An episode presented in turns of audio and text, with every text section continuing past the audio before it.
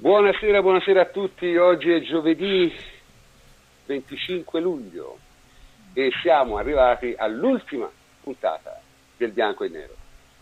Eh, parleremo ovviamente di quelle che potete aspettare, cioè delle amichevoli, eh, poi vedremo un attimo, parleremo un attimo di Cannes e Rabiot in questo centrocampo di Sardi che ancora francamente nessuno ha capito e è normale che nessuno l'abbia fatto perché ce n'è ancora troppo presto.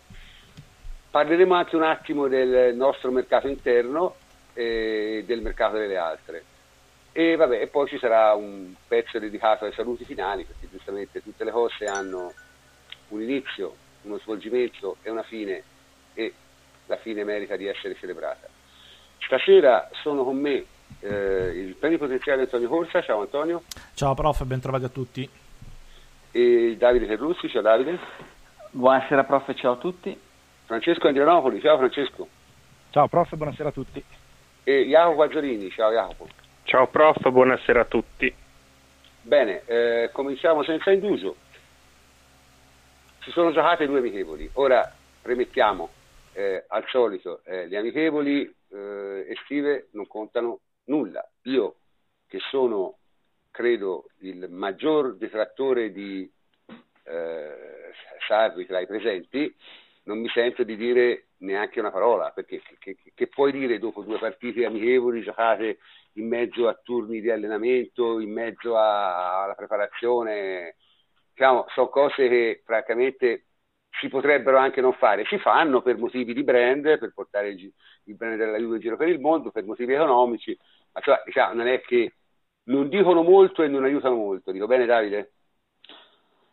Sì, io, io rimpiango i tempi in cui c'era il torneo Birra Moretti. Eh, Ora non, non arriviamo a tanto, non arriviamo no, a tanto. vabbè, al di là di tutto, prof, eh, chiaramente eh, il periodo del precampionato è completamente diverso rispetto anche a una decina di anni fa, quando si cominciava molto più alla leggera, adesso si va subito a fare dei tournée si incontrano anche avversari di paro livello. Eh, chiaramente per quanto riguarda la Juventus ci sono eh, diverse assenze, sono i nazionali che non sono ancora rientrati, ci sono giocatori che sono rimasti a Torino per fare una preparazione mirata, sono giocatori infortunati che stanno recuperando e, e la Juventus è un cantiere in corso, c'è cioè proprio la scritta lavori, penso che abbia sintetizzato sintetizzato al meglio quello che con stesso Sarri nella conferenza stampa dopo l'Inter quando è andato a dire che si sta chiedendo alla squadra di pensare in modo diverso. Eh, devo dire che nella conferenza stampa ho trovato alcuni spunti che condivido, si vede proprio che la Juventus, i giocatori quando giocano eh, stanno pensando e quando giochi e pensi chiaramente le cose eh, ti vengono con uh, dei tempi di gioco molto più rallentati, non tutto è così naturale, è chiaramente fine luglio e la prendere e diabolizzare dei principi e un gioco, una filosofia di gioco diversa. Eh, l'aspetto positivo secondo me è il fatto che comunque eh, le indicazioni che vengono date nell'intervallo evidentemente vengono recepite perché la squadra riesce a prendere le contromisure. Eh, gli aspetti che si sono visti maggiormente sia nella sfida contro il Tottenham che contro l'Inter è il tentativo di, in questo momento chiamiamolo tentativo di difendere molto più avanti e recuperare il pallone in posizione più avanzata del campo, è un pressing che, che è ancora orientato fortemente sull'uomo eh, una squadra che cerca quando è costretta a fare difesa posizionale di mantenere comunque le due linee più strette e con un baricentro un po' più alto. Eh, abbiamo visto notevoli difficoltà nella costruzione del gioco se prestati con delle spazzature che non sono affatto ottimali. Eh, una squadra che cerca di fraseggiare, di giocare con triangolazioni interne, eh, però poco movimento senza palla ancora ed è normale che sia così. Eh, chiaramente ci vorrà parecchio tempo, la preparazione servirà uh, uh, anche a questo per uh, entrare in sintonia con quello che chiede l'allenatore e soprattutto mh, la Juventus che abbiamo visto in queste due partite proprio anche nella scelta degli uomini non sarà molto probabilmente perché il mercato è ancora in evoluzione eh, ci sono gli assenti come si diceva prima molto difficilmente sarà la Juventus che vedremo poi da, verso, verso, ottobre come dice Fleccio quando si incomincerà a giocare sul serio eh, è una Juventus con una, no, scritta cantiere, allora, lavoro in corso, come dicevo. Allora, prima. secondo me a giocare sul serio devi cominciare un po' prima, ovviamente, devi cominciare da fine agosto perché non puoi aspettare ottobre. La mia impressione forse è anche un po' un'altra, cioè nel senso la Juventus più che altro a me pare che sta facendo degli allenamenti abbastanza intensi e chiaramente nel primo tempo a parità con altre squadre eh, risente proprio sul piano fisico. Poi man mano la partita va avanti, ovviamente si stancano anche gli altri e la qualità tecnica superiore dei giocatori della Juventus poi viene sempre fuori. È successo col Tottenham, è successo anche con l'Inter, più o meno secondo me il discorso è questo. Io poi ripeto, mm, su, sul discorso del campo non mi voglio neanche esprimere perché chiaro la Juve in questo momento anche se vorrebbe difendere più avanti fisicamente non ce la fa quindi sono viste anche tante fasi di gioco di difesa posizionale che francamente insomma, lasciano un po' il tempo che trovano. Ma ripeto, non, io non lo so, non, non, non, riesco a dire nulla. Eh, a Jacopo, che sei un, un tecnico, riesci a dire qualcosa di più? Perché io... Sì, Sarri, detto, Sarri nel post gara ha detto una cosa interessante, condivisibile e che si lega anche al discorso che faceva Davide prima, cioè che il pressing è migliorato molto, il primo pressing, quando i terzini della Juve, nel caso di, di ieri, Cancelo e De Sciglio, si alzavano subito per andare a pressare i laterali dell'Inter, no? Candreva ed Albert. Questo eh, ha un duplice significato, secondo me. Il primo è quello che diceva Davide, cioè che le indicazioni nella, nella ripresa vengono recepite, infatti, cioè, eh, nell'intervallo, scusate, infatti nella ripresa sono molto più reattivi e intraprendenti. E primo che, che, ci vuole tempo per cambiare totalmente fisionomia alla squadra, cioè Cancelo e De Sciglio erano giocatori che fino allo scorso anno erano abituati molto a scappare indietro, comunque a rimanere bloccati, quasi mai si alzavano al primo pressing nel primo pressing, ora hanno un allenatore che gli dice chiaramente che devono subito, eh, che, che devono subito andare in avanti, no? che devono andare ad aggredire i laterali rivali. Quindi sono tutte indicazioni che ci vuole, ci vuole un po' di fisiologico tempo prima che vengano recepite, ma insomma Sarri non è che sta introducendo concetti alieni che porta no, solo lui, no, no? Sono, sono, principi condivisi tra i top club dei, d'Europa e quindi per una squadra che ha impostato una fase difensiva in modo diverso negli ultimi anni eh, ci vuole un normale periodo di adattamento, ma comunque il fatto che la squadra nel secondo tempo sia più intraprendente, come ha detto Davide prima, vuol dire eh, che insomma c'è voglia di, di, applicare quello che chiede l'allenatore. Sì, d'altra parte eh, va detto che se è vero che non vogliono dire nulla le, le amichevoli, però hanno un, un significato come, come, estensione dell'allenamento, secondo me. Cioè, in queste partite le squadre tentano di fare quello che hanno fatto senza preoccuparsi dell'esito.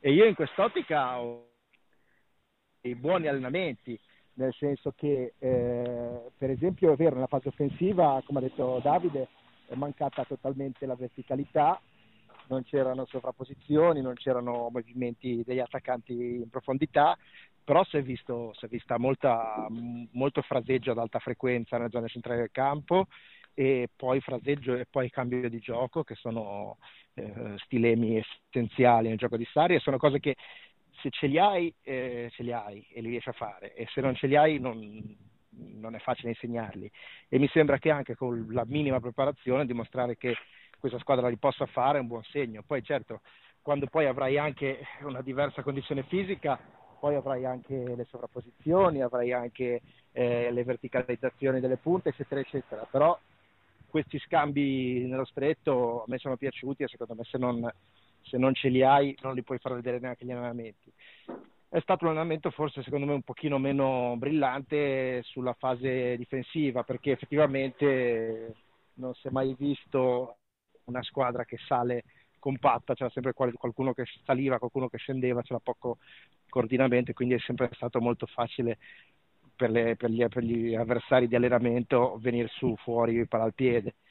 Però diciamo, quello, quello arriverai anche poche volte in cui si è riusciti a fare una, una manovra in avanti compatta e precisa e si è vista una squadra, si è visto il barlume di quello che può essere questa squadra nel futuro. Mm. Quindi dobbiamo, Antonio, vuol dire due parole anche te su questa cosa perché... Ma prof, te, avete detto più o, meno, più o meno tutto. Ma... il parere mio, credo, no? che non c'è molto, cioè le, le partite che scrive non, non hanno sì, molto eh, significato. So, sono allenamenti, eh, a maggior ragione con una squadra che eh, ha un allenatore nuovo, un modo di giocare completamente nuovo, alcuni interpreti nuovi, quindi deve deve studiare ancora, siamo nella fase del, del, dell'apprendimento. Ma eh, io sono d'accordo con quello che avete detto voi, ma poi ha dei riscontri anche pratici. Se vogliamo, passiamo già al, punto, al secondo punto, no? quello delle prestazioni di Emre Can e Rabiot. E in entrambi i casi, vedi, eh, l'esempio che ha fatto prima Jacopo è pertinente quando dice che nel secondo tempo, dopo che Sari probabilmente ci ha parlato, li ha aggiustato un pochettino, loro hanno eh, recepito meglio alcune cose, i terzini sono stati molto più alti, eh, sono andati a prendere eh, molto più alti gli esterni eh, dell'Inter e eh, ne hanno giovato anche soprattutto, ne ha giovato soprattutto Rabiot, Rabiot che era no, sul centrodestra soprattutto nel primo tempo non riusciva ad allargarsi, non riusciva ad uscire con i tempi giusti per marcare l'esterno della, sinistro dell'Inter e improvvisamente poi è riuscito a farlo. È tutta una questione di meccanismi che devono eh, mettersi in moto. Anche su Emre Can, come diceva Fleccio, quando la Juventus io, io è riuscita... Can...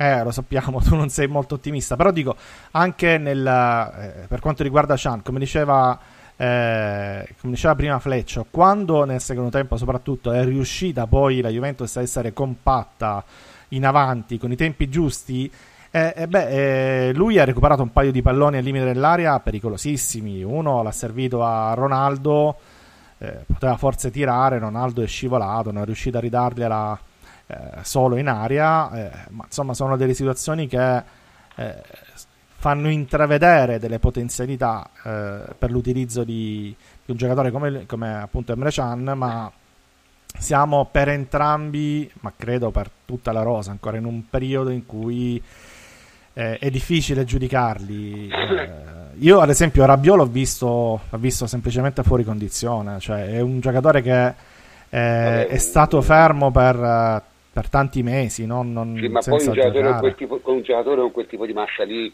chiaro che performa dopo. Eh, cioè, lo stesso vale per, per, per Meciani, ovviamente. Però sì, dico, però sono... la, la, differenza fra i due per me è questa. Cioè, Rabiot noi l'abbiamo visto come gioca quando è in forma.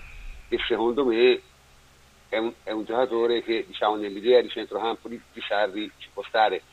Per Chan io vedo parecchi più problemi e non credo essere l'unico qui dentro, dico bene Jacopo? Sì, sono, sono d'accordo. Cioè, Emre Can da un lato, per quanto riguarda la fase difensiva, secondo me pienamente assimilabile nei principi di Sarri, difende sì. molto bene in avanti, ha un'eccellente riaggressione.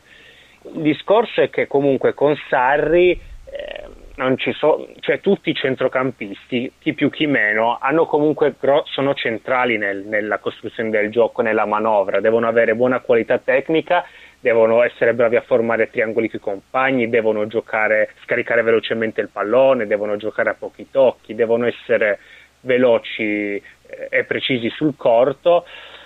Eh, Chan in quelle situazioni, soprattutto nel freseggio sullo stretto, lo si è visto col Tottenham, un giocatore a disagio che un pochino lì te lo devi reinventare, c'è con la palla dal meglio in conduzione che non certo. quando parte che non è il fraseggio sullo poi secondo me io li ho sempre visto e anche quando giocava nel Liverpool ce l'aveva dei grossi problemi a, a, a correre lateralmente, cioè a spostarsi lateralmente.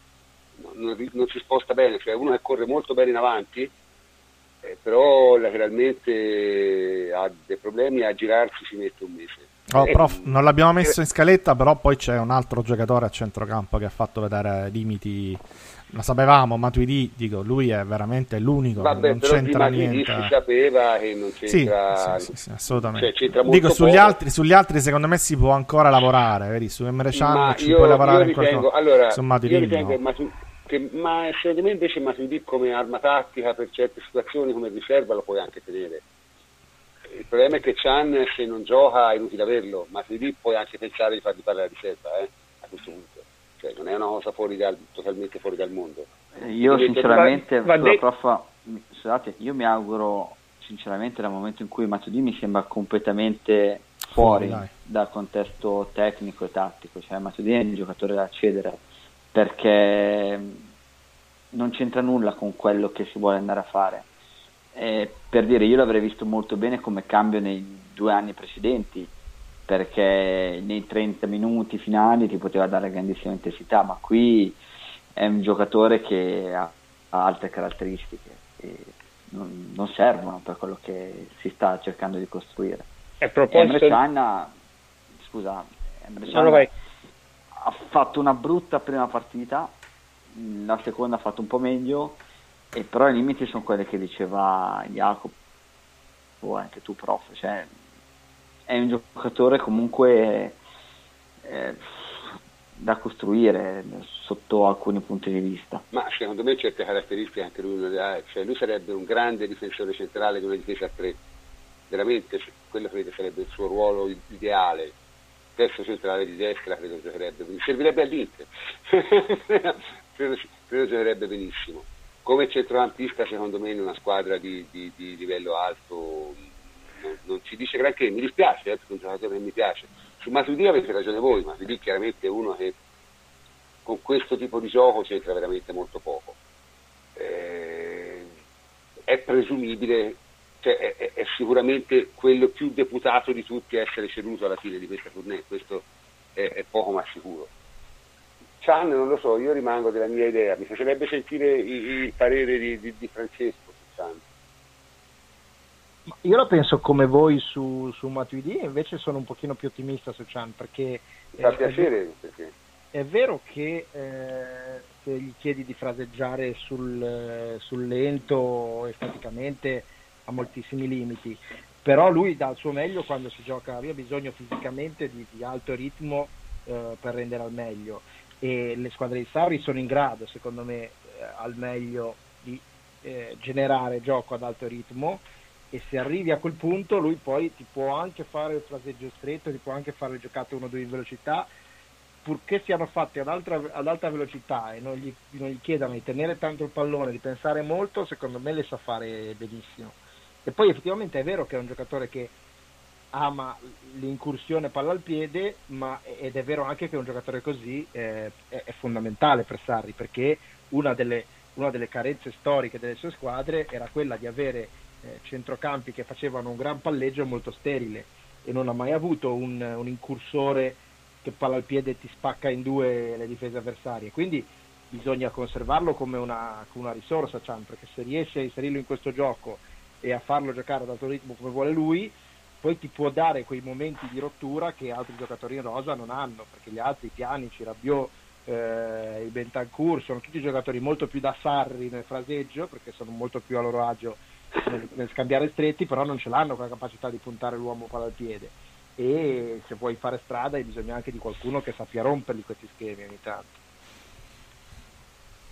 Ma io, io me lo auguro perché è un giocatore che a me piace moltissimo per, per tante cose. Temo però che Sarri questo genere di, di, di alternativa tattica non la considera molto, nel senso lui vuole esattamente quel tipo di centrocampo lì, perlomeno lo ha sempre voluto.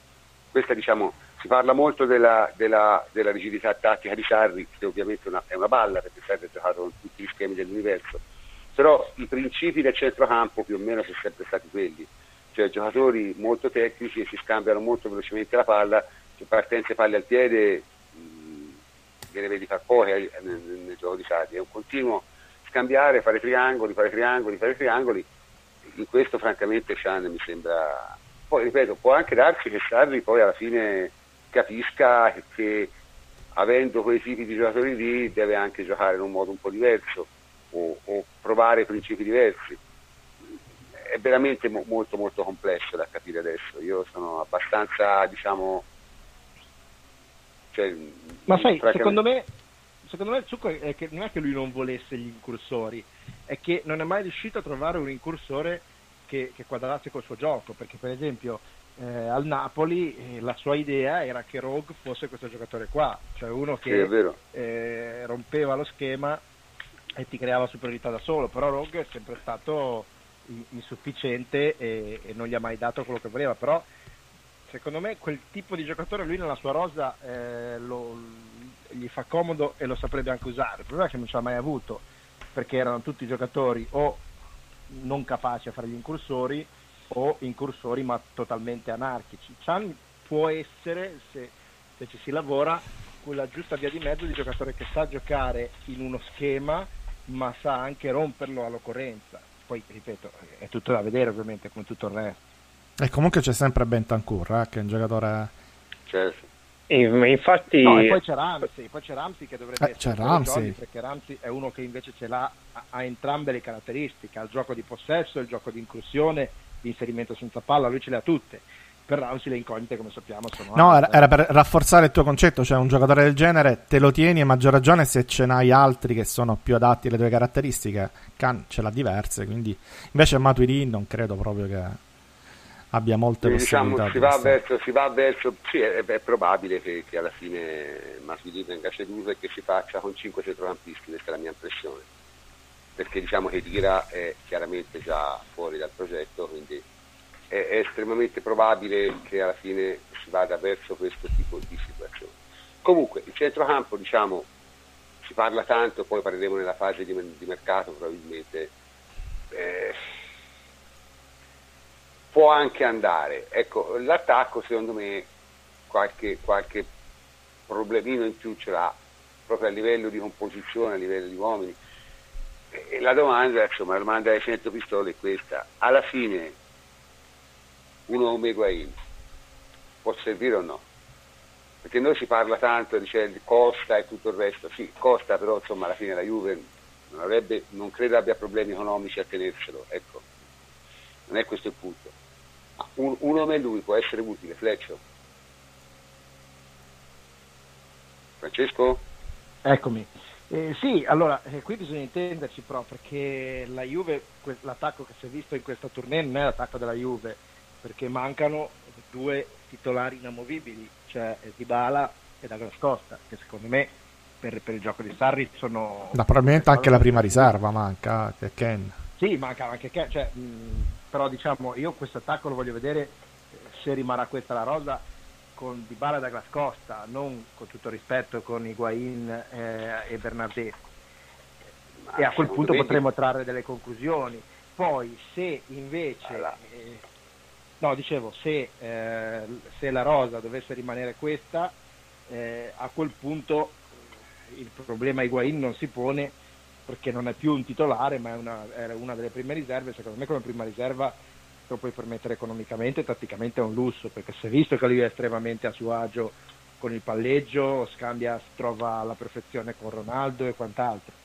Quindi diciamo, il problema secondo me è intenderci su um, se cambierà questo, questo, questa rosa offensiva, perché se dovesse cambiare e se dovesse arrivare eh, un Chiesa, un Icardi, no, per carità. del genere, eh, poi cambia tutto il ragionamento. Se l'attacco è questo, secondo me non si può ragionare finché non si sono visti in campo eh, di Bala e Douglas Costa, perché sono loro eh, quelli che devono dare il cambio di passo a questa squadra. Oggi che si giochi con un attacco con Higuain e Cristiano Ronaldo, eh, il cambio di passo non ce l'hai e quindi non, eh, devi fare ragionamenti totalmente diversi. Ma io voi siete tutti convinti di Dybala perché a me personalmente non convince per niente, eh. cioè nel senso non...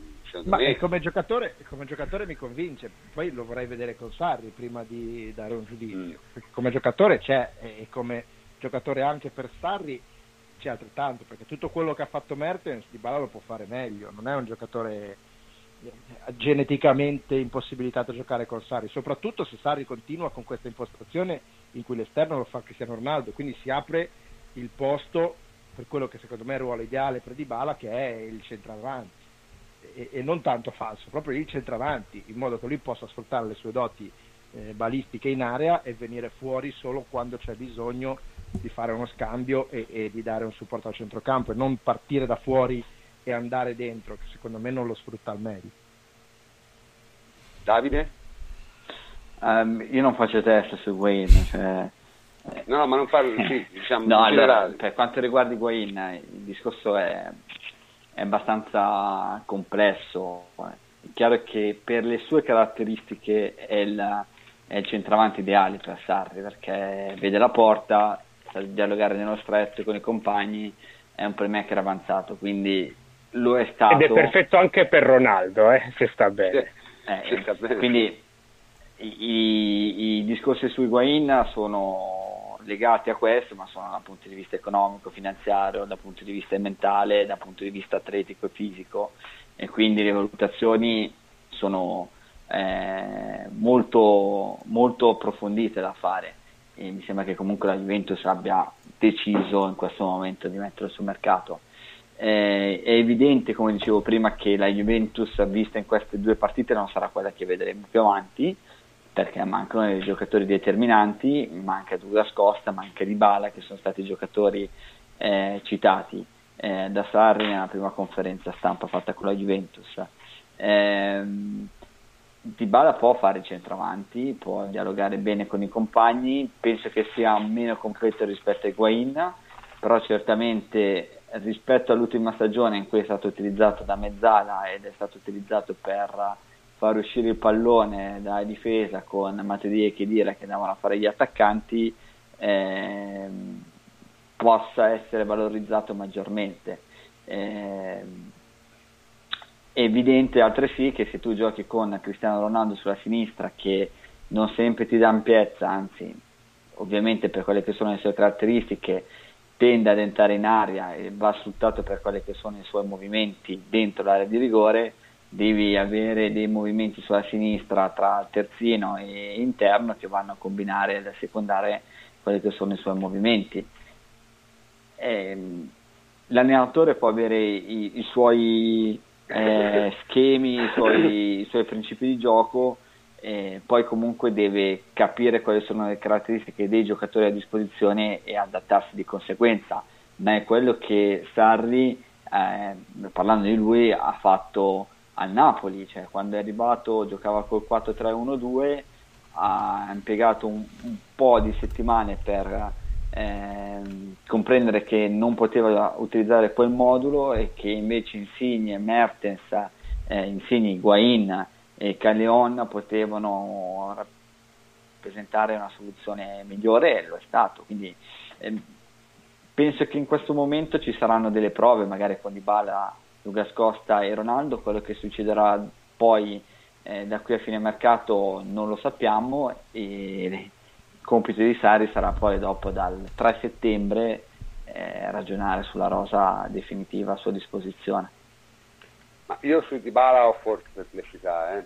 sia per motivi di natura cioè, per giocare con Cristiano Ronaldo te devi capire, cioè te ti devi adattare ai suoi movimenti, cioè perché Cristiano si muove e te devi essere complementare a lui. Dybala non mi sembra che abbia né la voglia né la, la svegliezza tattica per farlo, questa è la mia impressione.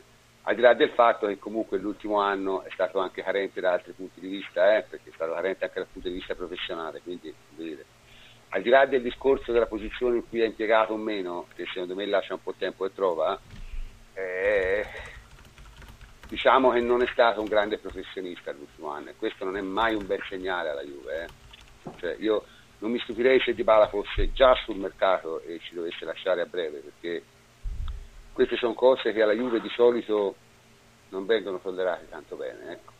questo, questo, è un po' il discorso Jacopo, te come la vedi? ma a me rimase impresso una gara di quasi due anni fa che vidi dal vivo irrilevante, che credo me la ricordi solo io, un Juventus Genoa di Coppa Italia in cui vincemmo 2-0 che fu l'unica gara in cui Allegri schierò Di Bala prima punta, praticamente, con Bernardeschi a destra e Douglas Costa a sinistra, e lì fece veramente il falso 9, perché svuotava molto bene il centro, con Marchisio e, e Sturaro, mi ricordo, giocarono loro, che facevano eh, gli attaccanti. Cioè, io sono abbastanza d'accordo con Francesco.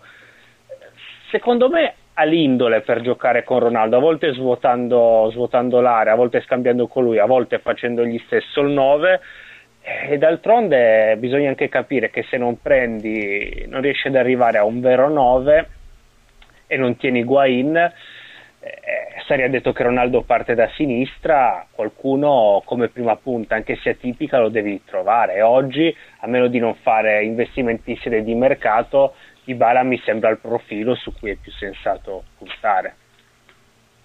Più di Mandzukic. Assolutamente, prof. Sì. Se posso io, sono, devi partire oggi, 25 luglio, diciamo lunedì, quando tornano eh, i nazionali, devi partire da quei tre. Eh, è stata la prima cosa che ha detto Sarri, ma eh, eh ci sono mille ragioni per ripartire da quei tre, anche, anche tecniche. Eh, poi, per carità, per ritornare alla domanda su Higuain, può essere utile? Dipende. Titolare? No. Come riserva? se si incastra col mercato, se non ci saranno altri movimenti, eccetera, magari anche se riuscisse a spalmare lo stipendio sarebbe più che... Eh, cioè, sarebbe un lusso, come dice Francesco. Però per me devi partire oggi dall'idea di mettere al centro del tuo attacco due giocatori come eh, Dybala e Ronaldo e un esterno come Douglas Costa che tra l'altro non abbiamo mai visto giocare insieme. È una cosa incredibile, ma non l'abbiamo mai visto. Non abbiamo mai visto Di Bala giocare con, con, Ronaldo neanche. Cioè, nel con, senso insieme. Li abbiamo visti a 30 metri problema... di distanza, 40 metri di distanza ed è uno dei, dei, rimpianti della passata stagione. Dimmi, prof. Il problema, sa qual è? È che se te giochi con Ronaldo, eh, Di Bala e Costa, in aria che ci va? Ci va te?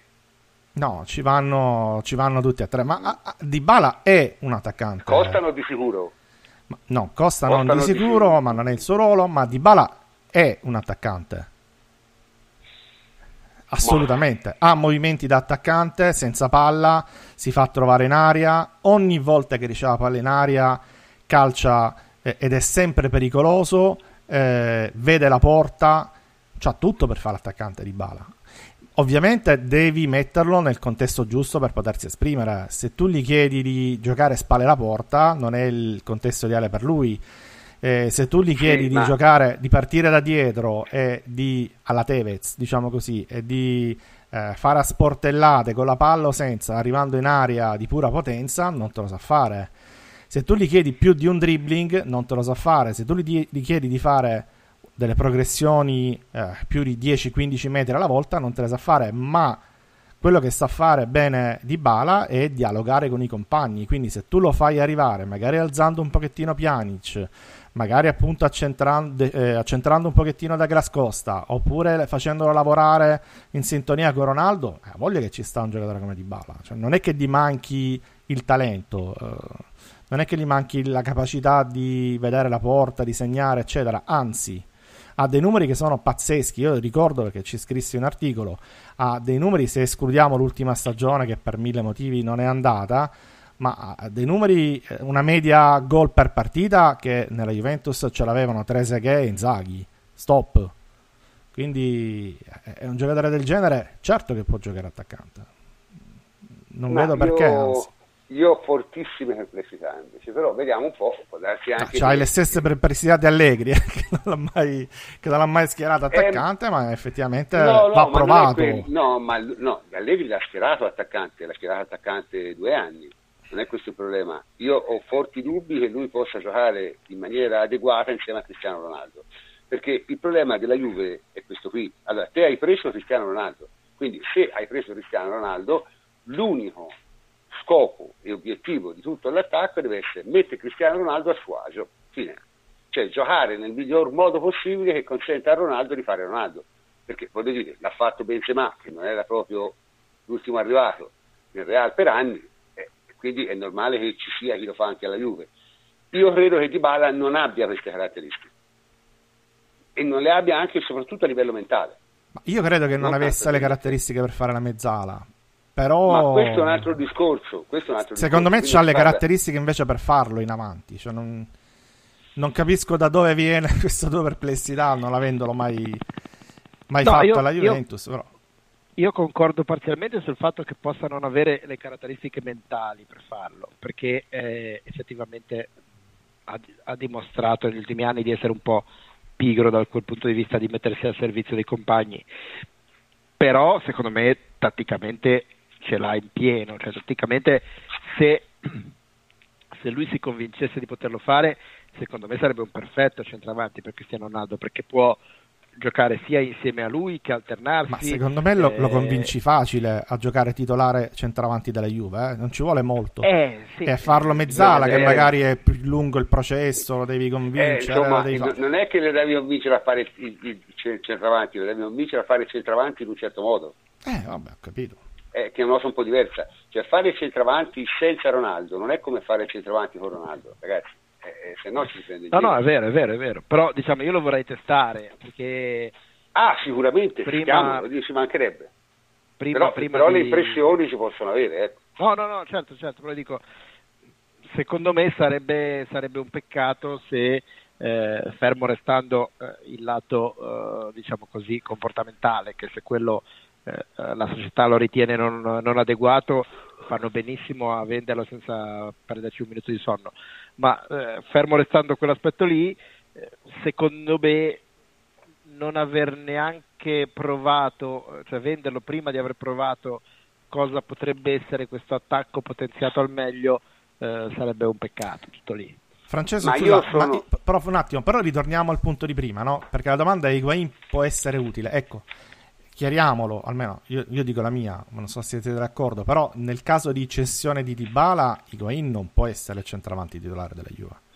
No, ma è quello che dicevo all'inizio, Higuain può essere Quindi utile, te ne serve comunque cosa... un altro.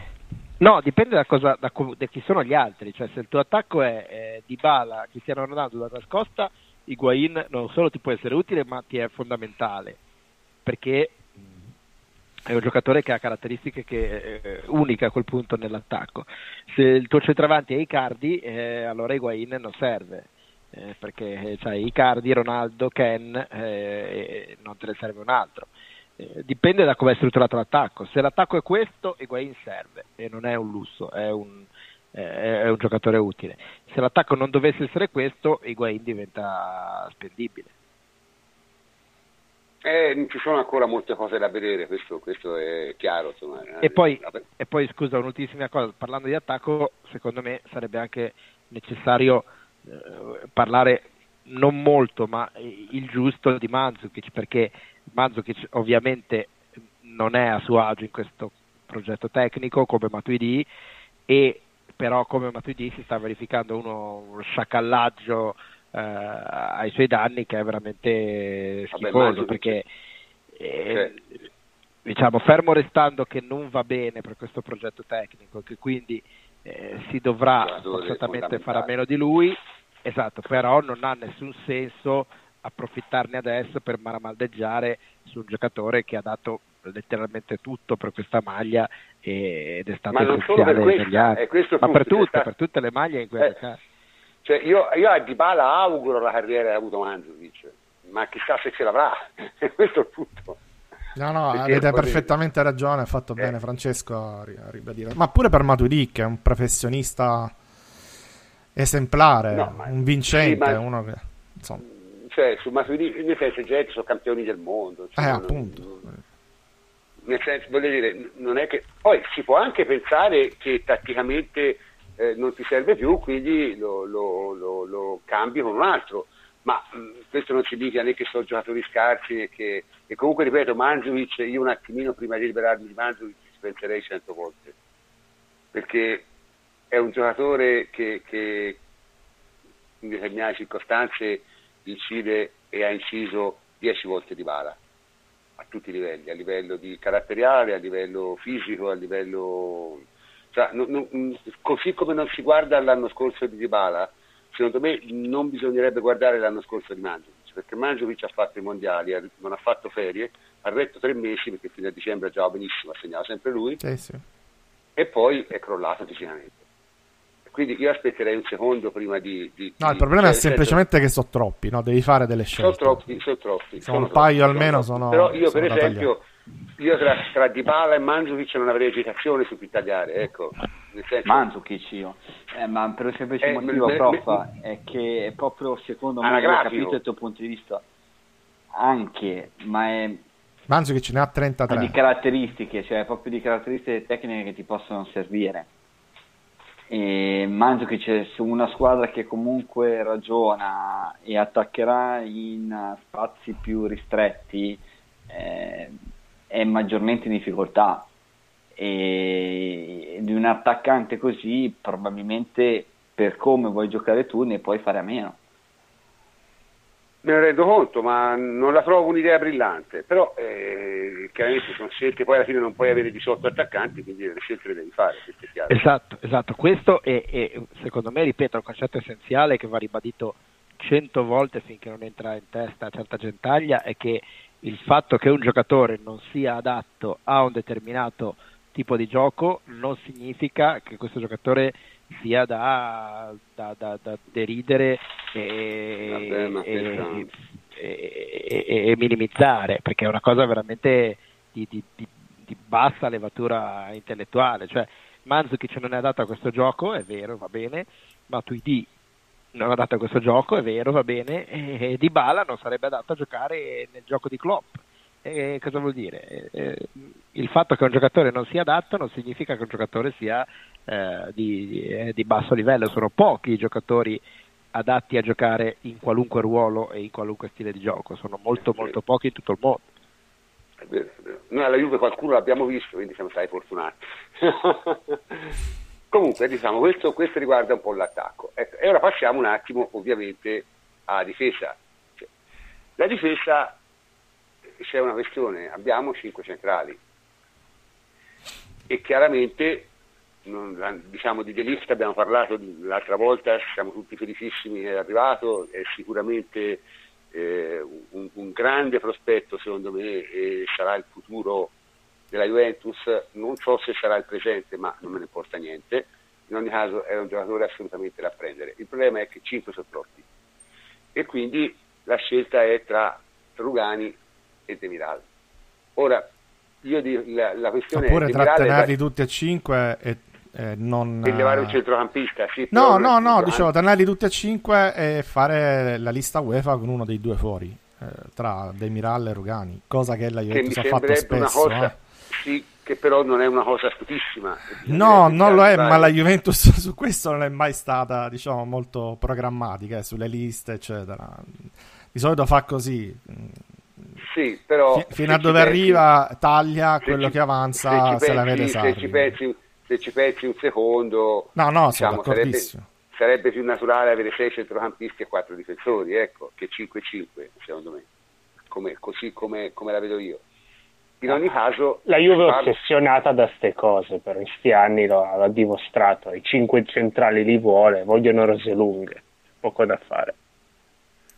Ma infatti finir- finiremo per tenerli tutti a 5 uno sarà fuori lista, sarà quello. Comunque, allora, la domanda è Demiral è da tenere, la mia risposta è sì, è da tenere. E se devo scegliere di cedere, scelgo sempre Rugani, per diversi motivi. È vero che Rugani conosce il gioco di Sarri ed è anche vero che è un'ottima riserva, eh? perché è un'ottima riserva.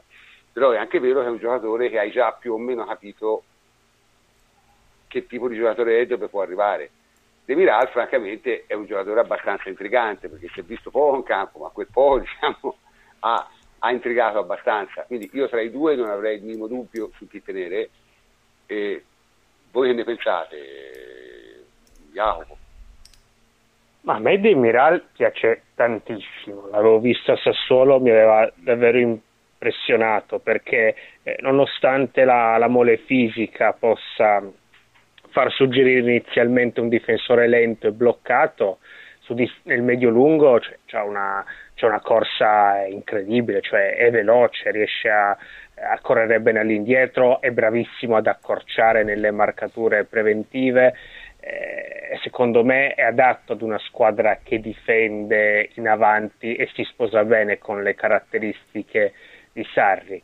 Certo è che è giovane, sinceramente mi spiacerebbe avere un prospetto di questo tipo, eh, con Bonucci, Chiellini e, e Delict non vederlo sostanzialmente mai in campo, anche perché voglio dire è arrivato da poco in un campionato di livello come quello italiano e secondo me è comunque uno che, che ha bisogno di giocare, cioè, sotto questo punto di vista eh, un prestito se la prospettiva è tenere, se vogliono tenere Rugani, la prospettiva è di avere Demiral magari quinto e non fargli mai vedere il campo, eh, mi spiacerebbe, ecco. Sì, quello spiacerebbe a tutti, però francamente, insomma, io credo personalmente, questa è una cosa, se ne è parlato l'altra volta, io penso che Sarri alla Juve si dovrà rassegnare a fare rotazioni molto più lunghe. Eh. Cioè, mi auguro che sia, diciamo... Eh, però ripeto, 5 giocatori però, sono possibili. Però, però un conto in mezzo, però cioè 5 difensori centrali di livello, ma sono un'anomalia incredibile nel, cal- vero, nel calcio vero, europeo. Eh.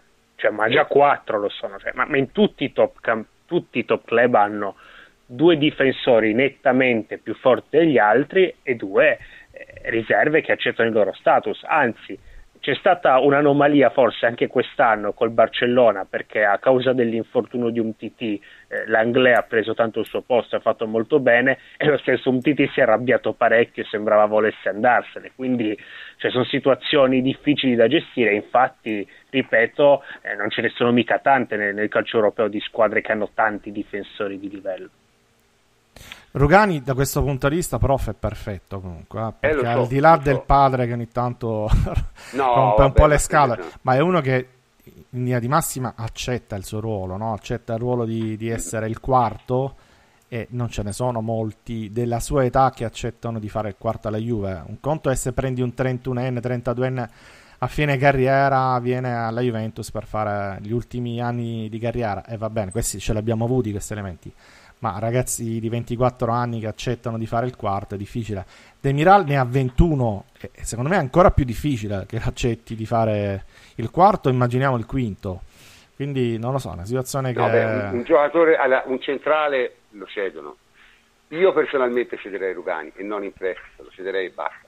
Cioè, un giocatore secondo me la Juve ha dato quello che ha, poteva dare, ha fatto vedere che poteva valere se devo tenere un, un giovane tengo De Miral, che mi sembra insomma uno che puoi far giocare in determinate circostanze e ti può dare anche qualche cosa di sorprendente, ecco, perché poi non ci scordiamo che insomma voglio dire sì, Bonucci è una roccia e le fa tutte le partite, De Lift probabilmente è un giocatore che alla sua età può fare 60 partite senza problemi, però Chiellini quante partite fa non si sa, eh sì, 16 l'anno scorso ne ha fatte 30, sì, ma se ne faceva 20 era parecchio meglio per tutti, perché magari non arrivava fortunato nelle partite decisive. Quindi io credo che Lini quest'anno più di 20-25 partite sarà difficile le faccia, questa è la mia impressione. E già ha cominciato infortunandosi subito, di fatto, no? E quando si comincia così, poi, ripeto, Chiellini è uno che quando non è infortunato è tuttora il miglior marcatore d'Europa. Quindi è un giocatore che non ha neanche senso discutere. Però il problema è che, insomma, ma se io dovessi pensare che hai pagato 18 milioni di un giocatore per darlo in prestito dopo un mese, non mi sembra una grande idea, ecco. non, non, non è un grande affare, secondo me. Comunque sul resto della difesa, eh, capitolo esterni, allora ovviamente manca eh, Alessandro, manca eh, il, il, ragazzino di Pellegrini. Eh, questa per esempio è un'altra cosa che non è chiara perché si parla insistentemente di prestare Pellegrini. Ora, francamente questa è un'altra cosa che mi trova abbastanza in disaccordo. Nel, in quel caso lì, anche perché se te presti Pellegrini, un altro lo devi prendere per forza, perché non avere due terzini a sinistra non è pensabile, giusto? Dipende, prof, scusami se Dipende no, se, vuoi, no, se vuoi mettere De Sciglio a sinistra come riserva e quadrato terzino a destra, puoi anche permettertelo. Però si sentono troppe voci, cioè sente voce di cessione di Demiral, di, eh, di Pellegrini, di Cancelo, eh, siamo a vendere tutti praticamente, quindi magari no, no, una sola sarà vera, nessuno. Distinguiamo le voci da, da, dalle necessità tecniche. Io dico semplicemente questo, che se te deve avere due a destra e due a sinistra. Deve avere due a destra e due a sinistra. Ora, sì. francamente, a me pensare a Quadrado e fa il terzino di fatto, insomma, voglio dire, si alterna con, con, con Cancelo e di là c'è Alessandro e De Sciglio, francamente io non sarei convintissimo di questa soluzione qui, eh? anche perché Quadrado è un altro che si infortuna, quindi non lo so, io per esempio Quadrado è uno potrei anche, anche lui è un altro che venderei senza il minimo problema se ci fosse l'opportunità. Cioè, secondo me deve avere due terzini, deve avere quattro terzini, io mm. su quello, specialmente poi nel gioco di Sarri, perché nel gioco di Sarri, non ce lo scordiamo, i terzini giocano alti, ma sono difensori. Cioè, questo, su questo non c'è il minimo dubbio, cioè, perlomeno in quello che abbiamo visto, nel senso, ognuno ha sempre giocato con terzini difensori, poi magari li, li fa correre in avanti, li fa stare anche alti, per carità, insomma, i sono terzini. Sbaglio Jacopo? No, è vero, assolutamente, è così, cioè, mm, infatti, e devono anche loro imparare movimenti difensivi tutt'altro che scontati. Sarri applica una linea eh, a zona pura con orientamento sulla palla, in cui la linea deve proprio muoversi all'unisono e quindi è necessario anche un, un lavoro di apprendimento fo- eh, elevato e, e non semplicissimo da, da fare. Quindi sì, cioè, Sarri usa difensori bravi eh, che devono essere eh, ottimi in entrambe le fasi. Però secondo me eh, stiamo approcciando il discorso dal punto di vista sbagliato, nel senso che eh, ragionare sul chi sarebbe meglio cedere eh, è facile, eh, c'è di Rugani, tieni quattro centrali e quattro terzini e il discorso è fatto, tieni Demiral e via.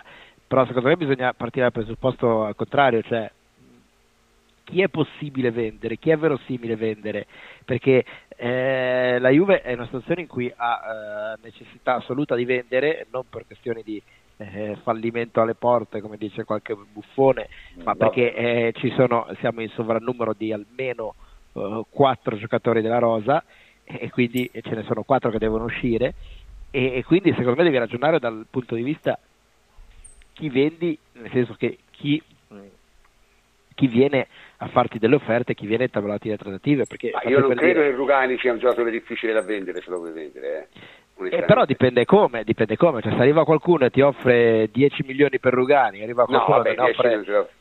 Eh, però quanto, quanto, lo vuoi vendere Rugani? Cioè, questo è il discorso. Se, Beh, se c'è una buona offerta, no, ma io dico è quello il concetto. Cioè, se c'è una buona offerta è ovvio che si vende Rugani, ma eh, se l'offerta non c'è, eh, o è bassa, cosa fai? Cioè, tra un'offerta bassa per Rugani e un'offerta alta per Demiral, poi le cifre mettetele voi, io sinceramente eh, preferisco prendere l'offerta alta per Demiral che l'offerta bassa per Rugani.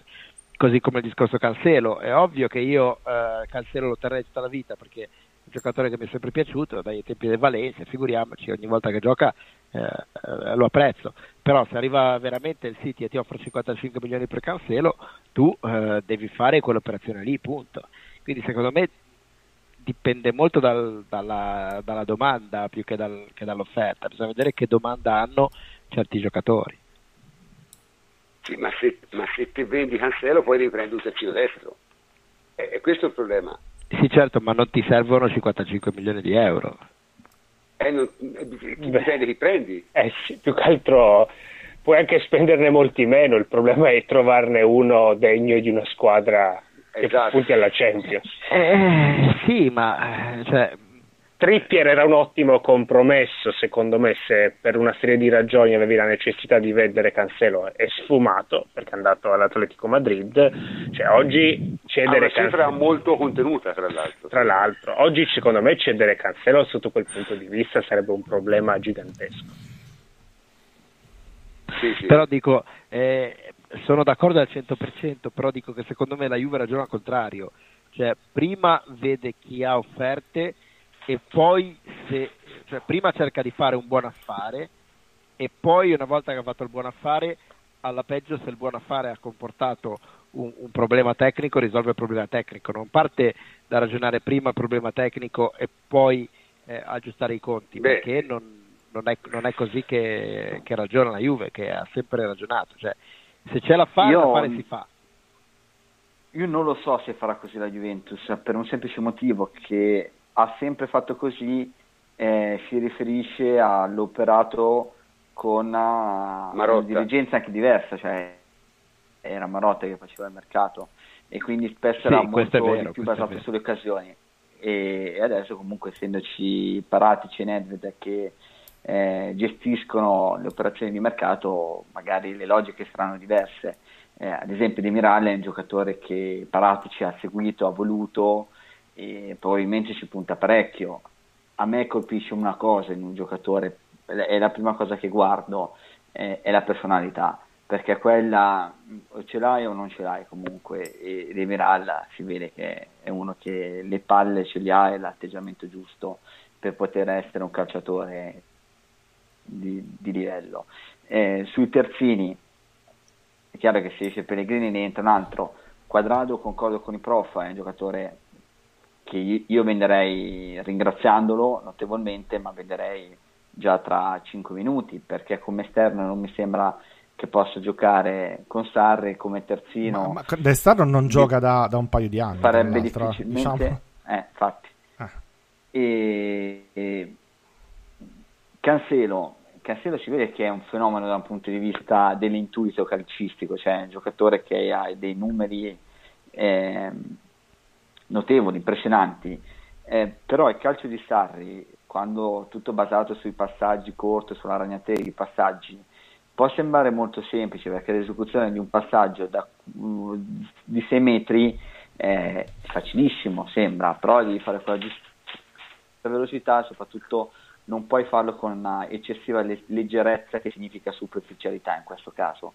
Eh, Cancelo è un giocatore che da un punto di vista tattico va costruito, dare a lui dei compiti precisi sicuramente lo può aiutare, eh, così come nel suo processo di crescita un po' di leggerezza in alcune situazioni deve andare a toglierla, proprio mi riferisco a situazioni di palleggio in cui alcune volte si vedono dei tocchi fatti con eccessiva superficialità, eh, però è un giocatore che sarebbe stupido dare via eh, se non ci fossero delle eh, motivazioni ben più serie e non solo economiche. Ecco. Ma ripeto, il problema l'ha centrato in pieno Jacopo, cioè te lo puoi anche vendere, ma poi ti prendi. Eh. Cioè, non è che puoi giocare, non è che puoi giocare con Zappa Costa, eh. Cioè, le alternative sono queste, eh. No, tra l'altro veramente... sarebbe stata un'operazione che avrebbe avuto senso se fosse venuta prima del 30 di giugno, perché sarebbe stata probabilmente una plusvalenza, anche se non Sì, quella notevole, Spinazzola, insomma. E, e, avresti avuto comunque tempo due per mesi avanti per andare a cercare il sostituto. Adesso è un po' più complicato, eh. Ma ripeto, insomma, veramente si tratta di, si rischia di trovarsi davvero Darmian e pagarlo anche. Cioè, francamente io, io, mi auguro che neanche ci pensino, ecco, nel senso. Darmian per ancora qualche estate sarà un incubo che, che ogni volta ci capiterà perché non, non va mai via. Quanti anni è arrivato? 31, 32? 30, 30, 30, ancora il presto. Mm. Cioè, nel senso, ma io si dice Darmian perché è un po' l'archetipo del terzino, diciamo, medio-basso, ma il problema è che se tu dovessi da bianco, cancella veramente o fai un quadrato di Sciglio, se no veramente stai messo male. Eh. Perché non ho idea francamente di chi. Prof, vedi che poi ci sono anche dei discorsi, cioè giudicare il mercato da singola operazione è sempre sbagliato, no? Perché se... Eh, tu... ma insomma, dipende dalla singola operazione. Eh, cioè, però, eh... eh però, ad esempio, se tu devi eh, veramente vuoi inseguire Pogba, faccio un nome, e per lui eh, rinunci a Dybala e Cancelo, ne eh, ragioniamo. Ne ragioniamo. Eh, ma, ma, ha indebolito la squadra però. Beh, su questo si ragiona, diciamo.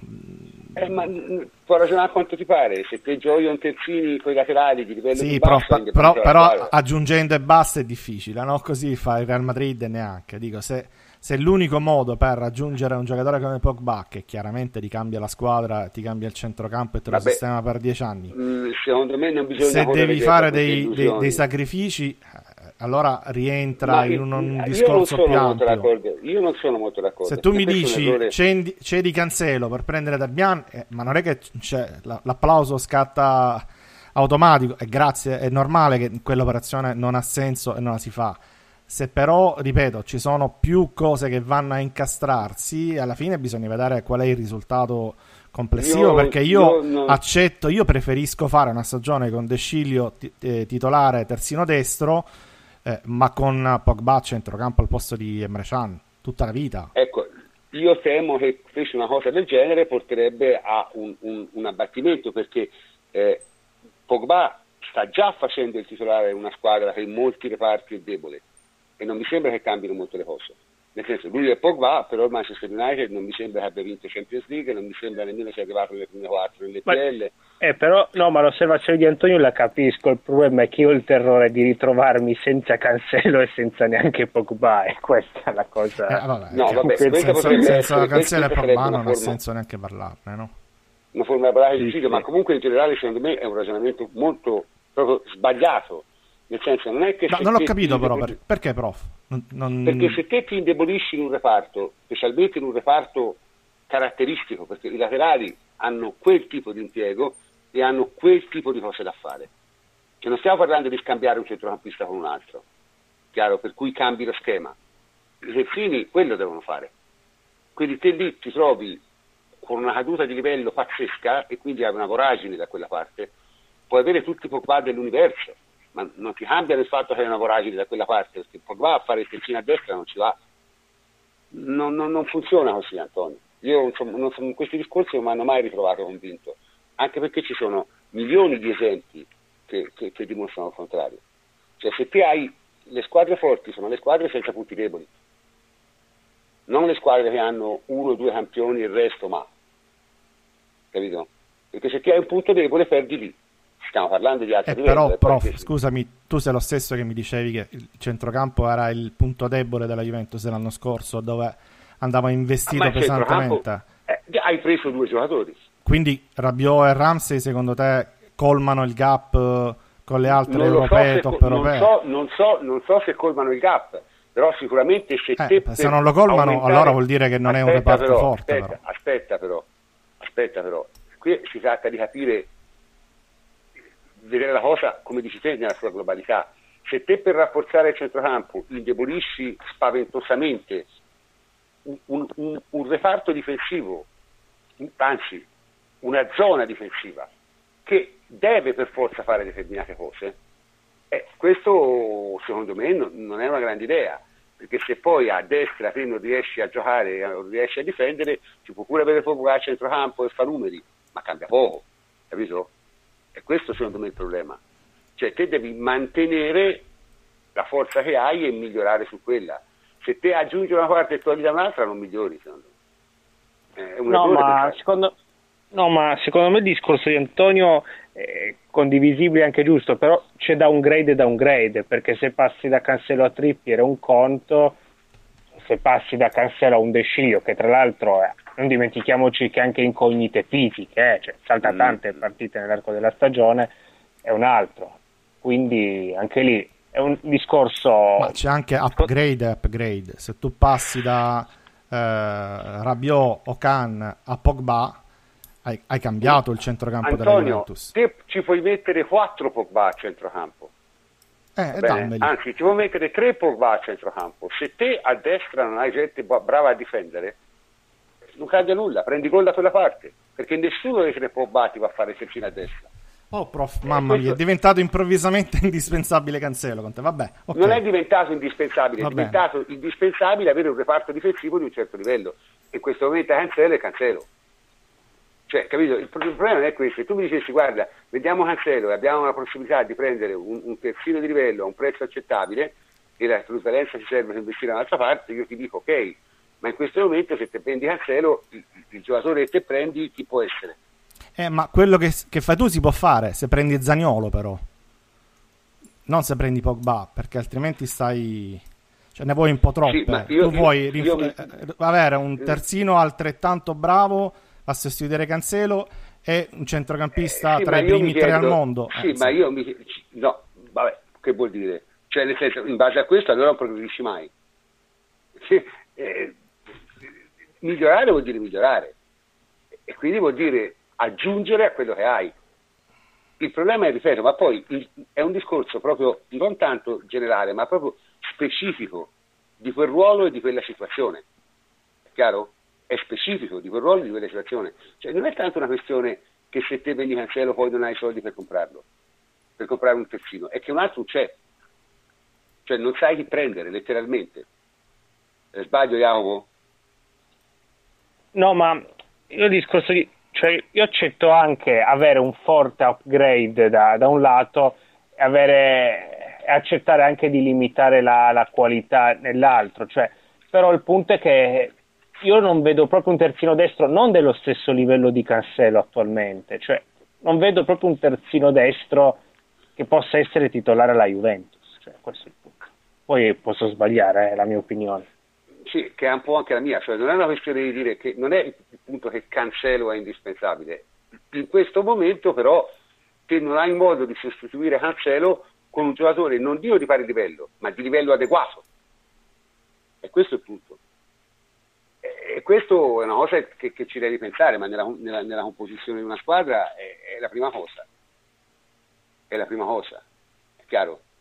Cioè, perché se te sei estremamente debole in un reparto, è in quel reparto lì che le squadre di livello ti giocheranno contro. Insomma. È inevitabile, secondo me. Se si parla sempre in ottica Champions League, eh, poi se si parla in ottica campionato ci metti anche da davvero, cambia poco. Ma in ottica Champions League è come quando ci trovavamo a giocare la famosa finale con Liechtenstein. Cioè, tutto lo schema eh, era impostato su Liechtenstein, giustamente dal punto debole, vai lì ci metti il Liechtenstein di turno, succede esattamente la stessa cosa. Questa è la mia impressione. Davide, te che ne pensi? Allora, eh, secondo me eh, la difesa in questo momento non andrei a toccarla. Eh, il discorso su Pogba, su quello che può essere miglioramento a centrocampo, perché chiaramente se tu vai a prendere un giocatore come Pogba vai a rinforzare la squadra, eh, lo vedrei più in ottica di un restyling del reparto offensivo, non della difesa. Esatto. Ma, prof, ma, scusami, ma questo pensiero. tutti, eh? cioè, chiarisco quello che, che, che, volevo dire prima. Se è il prezzo unico che puoi pagare per fare un upgrade, allora secondo me se ne parla, nel senso che vai a vedere ci va a vedere l'allenatore ovviamente, quali sono i pro, i contro di un'operazione del genere dove sacrifichi un titolare eh, in difesa per acquistarne uno a centrocampo, ti fai due conti, dici no, per me non ne vale la pena, non è talmente forte Pogba da farci fare un salto in avanti, amen. Oppure dici sì, per me Pogba mi cambia la vita, non me ne frega niente di Cancelo, fra un anno ne troviamo un altro, eh, prendiamo un altro all'Inter e, e, e risolviamo. Sì, Queste sono valutazioni che deve fare sì, l'allenatore. Anto, Anto, sì, le deve fare l'allenatore, ma in questo momento si stanno facendo noi, perché siamo qui a parlare. no, le stanno facendo probabilmente anche la Juve perché è stato in vendita. Sì, ma te, mi, devi, mi, devi spiegare, mi, devi, spiegare, al posto di Cancelo chi gioca. Eh no, eh, non te lo devo cioè... spiegare io, te lo deve spiegare al massimo la Juve. Io ti sto dicendo che se eh, rientra in un'operazione più grande dove hai vantaggi da altre parti, ci può stare pensare anche, che ne so, di fare la stagione con De Sciglio. Fare la stagione con De Sciglio è un altro terzino che vai a prendere se non ti piace eh, Quadrado. Ce l'avranno in mente la Juve, non io. Se lo vendono, qualcosa ce l'avranno in mente. È, è chiaro che se... È chiaro che scusami, la, l'operazione perfetta è di bala per Pogba e ti prendi anche i cardi. Allora, così siamo bravi tutti, magari la fanno e diamo il premio di dirigente del secolo direttamente a Paratici. Se fanno questo va benissimo, meglio ancora, tutti contenti. Ecco, Abbiamo 11 qual... giocatori fantastici, eh, facciamolo. Ecco, Se ecco, non ti riesce, qual... però devi scendere a compromessi che di solito quando fai il calciomercato sono la regola la regola non è che ti riesci a incastrare tutte le cose alla perfezione, vendere Guain, vendere Mandzukic, vendere Di Bala al giusto prezzo, comprare Pogba al giusto prezzo. È difficile che ti riescano tutte queste cose in un anno. Però se ci riescono, felicissimi, eh? champagne. Hai citato Quadrado, se Quadrado stesse bene come terzino destro, cioè stesse bene e potessi impostare una stagione con lui come terzino destro, devo ammettere che che anche io accetterei eh, la cessione di Cancelo per arrivare a Pogba. Ripeto, solo il mio terrore è che se Quadrado non desse garanzie eh, di ritrovarsi a fare l'annata con un terzino destro inadeguato, tutto qui. Anche perché sia De Sciglio sia Cancelo sono due giocatori abbastanza sì, sì, questo va, questo va, questo va. Insomma, onestamente. Quadrado, no? O Cancelo? Quadrado, sì. Ah, quadrado, ma volendo anche Pellegrini. Quadrado, eh. quadrado e De Siglio sono due... due... Volendo anche Pellegrini, no. però oh, so scelta. Farà l'allenatore, ah, farà la dirigenza. E la cosa grave, Quadrado anche infortuni lunghi. Se invece De Siglio ha piccoli stop, Quadrado si infortuna a lungo spesso. Non è una decisione facile, eh? Non è una decisione facile. Ma secondo me, nel senso, la, la cosa migliore l'ha detta Iago all'inizio cioè se te lo vendevi a giugno come plusvalenza potevi pensare a due mesi magari finiti per prendere proprio Trippier che era in un certo sì, senso sì, sì, il sostituto ideale. Ma dato che non l'hai fatto a prezzi di saldo tra l'altro, tra l'altro avrà... sì, sì, sì. No, tra l'altro c'è anche poco tempo eh, perché il mercato da noi finisce il tre... fino a 1 settembre non so quando è eh, in Inghilterra è l'8 di agosto, quindi se vuoi fare il colpo ai, ai Pogba, che poi mi sembra l'unico tecnicamente puoi sempre comprare dall'Inghilterra il problema è che compri gli esuberi. Eh, esatto, sì. Eh, perché vendere possono vendere ovviamente, non possono comprare, ma vendere sì. Vabbè, ma non, non vendono se non comprano. Sì. Ovviamente. Quindi, comunque, insomma, c'è poco tempo in assoluto eh, per fare in... un altro no, grande poi... colpo, secondo me. Eh, non lo so, quello è l'unico, i cardi lo vedo difficile. Mm. Ma a me mi sembra più difficile Pogba, francamente. Pogba mi sembra impossibile. I cardi lo potresti anche fare Icardi è in vendita, quindi un giocatore in vendita la puoi sempre comprare. Pogba tecnicamente è in vendita, ma non lo so, United sono strani, eh? Quindi, ripeto, non... Ma voi lo fareste lo so. tutti lo scambio, uno scambio alla pari, non alla pari, però nel senso vendere di Bala, che ne so, Manchester United, Tottenham, Paris Saint Germain e prendere i cardi. È, cioè, un, ci, migliorerebbe, di... ci migliorerebbe molto? È una domanda difficile. Zero. Eh, lo so. È, un, è una domanda difficile. Allora, io ti dico la mia, poi se vuoi si può fare un breve giro di opinioni. La mia è questa qui. Anche i cardi non è adatto in principio a giocare con, con, con Ronaldo. Però secondo me se devo adattare uno dei due è più facile secondo me che si adatti Hardy perché Hardy almeno ti può andare dentro porta, si porta dietro due giocatori e poi vabbè Ronaldo fa le cose sue. Semmai Hardy si dovrà prendere meno tiri. Bisogna vedere insomma nel senso non lo so. Non lo so se lo farei però ci sono delle, delle motivazioni secondo me facili per farlo ecco.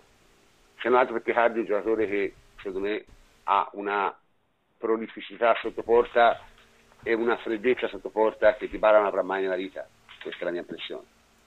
Però, ripeto, sono lì veramente è, è il lancio della moneta, non so se volete aggiungere qualcosa. Bene, visto che diciamo, abbiamo parlato del mercato della Juve, abbiamo parlato dell'attacco, abbiamo parlato del centrocampo, abbiamo parlato della difesa, abbiamo anche detto più o meno cosa ci manca. Cosa ci manca? sostanzialmente ci manca di definire il reparto d'attacco secondo me e poi basta nel senso come mancare. Poi se ti riesci di fare qualche altra cosa è buono ma in questo momento credo la, la vera urgenza della Juventus sia sfoltire la rosa e definire cos'è l'attacco. Non so se siete d'accordo. Sì sì siamo d'accordo siamo d'accordo. Cioè, senso, ecco, questo è alla fine alla fine se si vuole fare una, una, una somma, una conclusione di quelle che si è detto finora, è questo qui, al di là dei sogni tipo Pogba, eh, il, il, discorso è che quello che è necessario in questo momento è altro e siccome il mercato si fa prima sul necessario e poi sull'optional, credo non ci siano Beh, è necessario è cedere, prof, non, non dovresti eh, neanche certo. acquistare... E cedere, cedere, però vuol dire anche decidere che attacco vuoi di fatto, però. Certo, eh, certo. certo. Le due cose sono insieme. Comunque, invece sulle altre, Jacopo, sulle altre di che si, che si dice? Ma Jacopo? per quanto sì, sì, per quanto allora, riguarda le altre, diciamo che forse l'Inter è quella che si trova in difficoltà perché sostanzialmente per come lavora Antonio Conte essere quasi d'agosto ancora senza attaccanti è comico perché cioè, gli attaccanti nel sistema di Conte sono importantissimi, spesso le squadre risalgono in modo diretto, si appoggiano a loro che devono imparare tanti movimenti, devono imparare ad agire vicino, ad alternarsi i contromovimenti, cioè, insomma, tutte queste cose. oggi l'Inter sostanzialmente non ha una prima punta perché Cardi è fuori rosa e, Peri- e si è dovuto reinventare Perisic seconda punta e manca oltretutto anche l'esterno sinistro, quindi insomma è una rosa fortemente incompleta. Per invece per quanto riguarda le altre, devo dire che nonostante non abbiano certo mh, eh, risorse importanti, mi pare che si siano mosse tutte abbastanza intelligentemente e soprattutto mi pare che tutte le altre squadre italiane, le principali squadre, eh, stiano rispettando anche le richieste dell'allenatore, perché la Roma, per quanto non abbia investito cifroni, eh, ha acquistato profili compatibili col, con le idee di Fonseca, cioè, serviva un portiere bravo coi piedi, hanno preso Paolo Lopez che era tra i profili migliori d'Europa sotto questo punto di vista, eh, hanno preso Veretù che, che, è una mezzala adatta a quello che chiedeva, serviva un giocatore più dinamico davanti alla difesa, hanno preso Diavara che secondo me può crescere bene, hanno preso un difensore giovane come Mancini. Il, per quanto riguarda il Milan è la, la stessa identica cosa perché eh, Gazzidis ha detto che in questo periodo di difficoltà economiche non si può investire in giocatori fatti e finiti, ma bisogna prendere eh, profili che poss- giovani che possano diventare grandi con la maglia del Milan. Eh, e devo dire che la società rossonera ha acquistato a bizzeffe di questi giocatori, Hernandez, Krunic, Benasser, forse arriva Correa e quindi a me pare che senza follie stiano tutti acquistando in maniera oculata e funzionale col nuovo allenatore. Certo, grandi colpi non ce ne sono e quindi eh, sono, tutti, sono tutte operazioni di mercato che secondo me sono più per il lungo, medio-lungo periodo per costruire un progetto nel tempo che non per, per avere intenzioni forti ne, nell'immediato. Ah, dimenticavo il Napoli. Ecco, ti stavo per chiedere. Ma anche lì vale un po' lo stesso discorso perché Manolas per quello che vuole fare Ancelotti è più funzionale di Raul Albiol che è andato via, l'ho spiegato anche Ancelotti a Dimaro, lui vuole allestire una squadra molto alta e gli serve un difensore bravo nei, eh, nei duelli individuali, no? in campo aperto, Manolas è molto molto veloce, ha qualche limite nella propria area ma nel difendere in campo aperto e nell'intercetto ottime doti, però anche il Napoli continua ad avere lacune importanti, secondo me ha la necessità, lasciando Beh, stare a, a, a, a Messi Rodriguez appunto stavo arrivando lì, lasciando stare a Messo Rodriguez ora a Pepe che insomma reputo molto difficile, difficile che, che, alla fine vadano lì, serve assolutamente un mediano davanti alla difesa e in quello ancora eh, campa cavallo, cioè non, non, solo non è arrivato, eh, ma non si stanno neanche leggendo nomi sui giornali, quindi quello è il profilo che secondo me eh, manca al Napoli perché chi, chi hanno a centrocampo a questo punto? Ma ha chiuso la stagione con una squadra molto offensiva, la mediana era sostanzialmente formata da Zielinski e Fabian Ruiz, era una squadra che creava tanto, però insomma eh, concedeva anche parecchio, voglio dire, ha perso tante partite contro squadre medie della Serie A in questo modo. Eh, da, da, un lato Manolas può aiutare ad avere una squadra più, eh, che, che mantiene un baricentro alto, certo è che che un mediano in questo momento al Napoli, al Napoli serve. Invece per quanto riguarda il reparto avanzato hanno preso Elmas con un buon prospetto, che è una mezzala creativa, però insomma verosimilmente eh, rimarranno, rimarranno, così. Credo che acquisteranno solo più a centrocampo ormai perché eh, altri profili di livello stanno sfumando tutti più in avanti. Mm. Credo che hanno questa idea di James, di James Rodriguez che, che è un'idea. Sì, ma insomma, un po' strana. un po' strana. Comunque, vabbè, eh, però eh, c'hanno, anche altre idee. Ora facciamo un secondo di cazzeggio. Non so se sì, avete sì, letto sì. Lo Stecco Lecco. Il, il, eh, il, ghiacciolo, il ghiacciolo che vende De Laurentiis uh, a ritiro della Juve 3 euro l'uno. Al ritiro del, del Napoli? Del Napoli, del Napoli. 3 euro l'uno. 3 euro un ghiacciolo? Sì, sì, lo stecco lecco. Cioè, ma che, che roba è? Una roba... Cioè, devono pagare qualcuno, evidentemente. No? Finanzia il mercato. Eh. Lo Creativo, eh? Creativo. Vabbè, io sul Napoli non, non, ripeto, io ero solo convinto che l'anno scorso, l'anno scorso avrebbe fatto un campionato esattamente come quello ha fatto, 37 punti di tirone di ritorno, quindi secondo me quest'anno più o meno saremo, saremo su quelle cose lì. Piuttosto io spenderei due parole sul povero Antonio Conte, eh, che stasera mi dispiace non c'è Henry, se no si massacrava tutto. No, eh, veramente, ora, un, un po' mi dispiace, però a volte veramente non si capisce che cosa gli dica la testa quell'uomo. Cioè, che, che, che, che pensava di trovare all'Inter. Ma vediamo innanzitutto come finisce il mercato. È chiaro che, come ha detto lui, penso che Conte per andare all'Inter sia stato anche convinto eh, che ci sarebbe stato un mercato eh, di, con arrivi notevoli e quindi ora sta a Marotta. Cioè, diciamo che se l'allenatore nuovo, che è il tuo leader, perché Conte è già il leader dell'Inter, a una conferenza stampa dopo poche settimane ti dice devi darti la mossa sia in entrata che in uscita perché finora stiamo andando a rilento e non riesco a lavorare, non è propriamente il massimo, anzi. Eh, poi Conte è molto rigido, penso che sia diventato ancora più rigido rispetto a, a qualche anno fa perché insomma ci sono dei giocatori che hanno determinate caratteristiche, ma lui ha scelto un modulo che è il 3-5-2 e quindi questi giocatori che possono essere anche delle buone riserve, possono essere anche dei titolari con un altro sistema di gioco, penso a Perisic e Politano, lui li, mette, li vuole sul mercato e quindi diventa è, è, è complicato anche il compito di Marotta, non è così, così no, facile. non si capisce chi possano prendere perché cioè, anche lì... Oh. Però permettimi una domanda, una domanda mm. a Francesco, così mi do il tempo di accendere il microfono. Non l'ho mai sentito sulla, sulla come è stato gestito il, il caso Icardi Nengolan. Eh, come è stato gestito? È stato gestito come, come le gestisce Marotta queste cose qua, cioè eh, con la massima, senza senza nessun uh, gioco di parole, senza nessuna, eh, diciamo così, senza tenere le carte vicine al petto e mettendo tutto in piazza istantaneamente. Questo è lo stile di Marotta, è sempre stato il suo stile. Lui le notizie basta chiedergliele e i giornalisti gliele chiedono e lui le dà senza tanti giri di parole.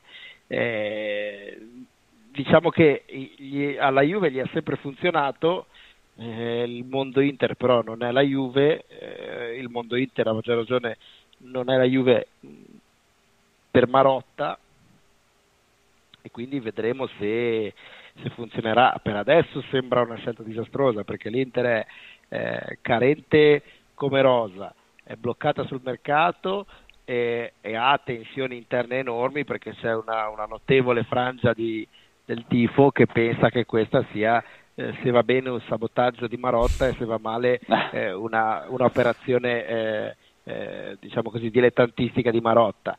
E bisogna vedere, si è, preso, si è preso un bel rischio, ma obiettivamente a lui eh, diciamo, se gli va bene si confermerà ancora una volta uno che, che sa fare il suo lavoro, cosa che è indubbia se gli va male secondo me dovrà iniziare a ragionare sul fatto che eh, determinati approcci li puoi avere in determinati contesti e non in altri, tutto qua.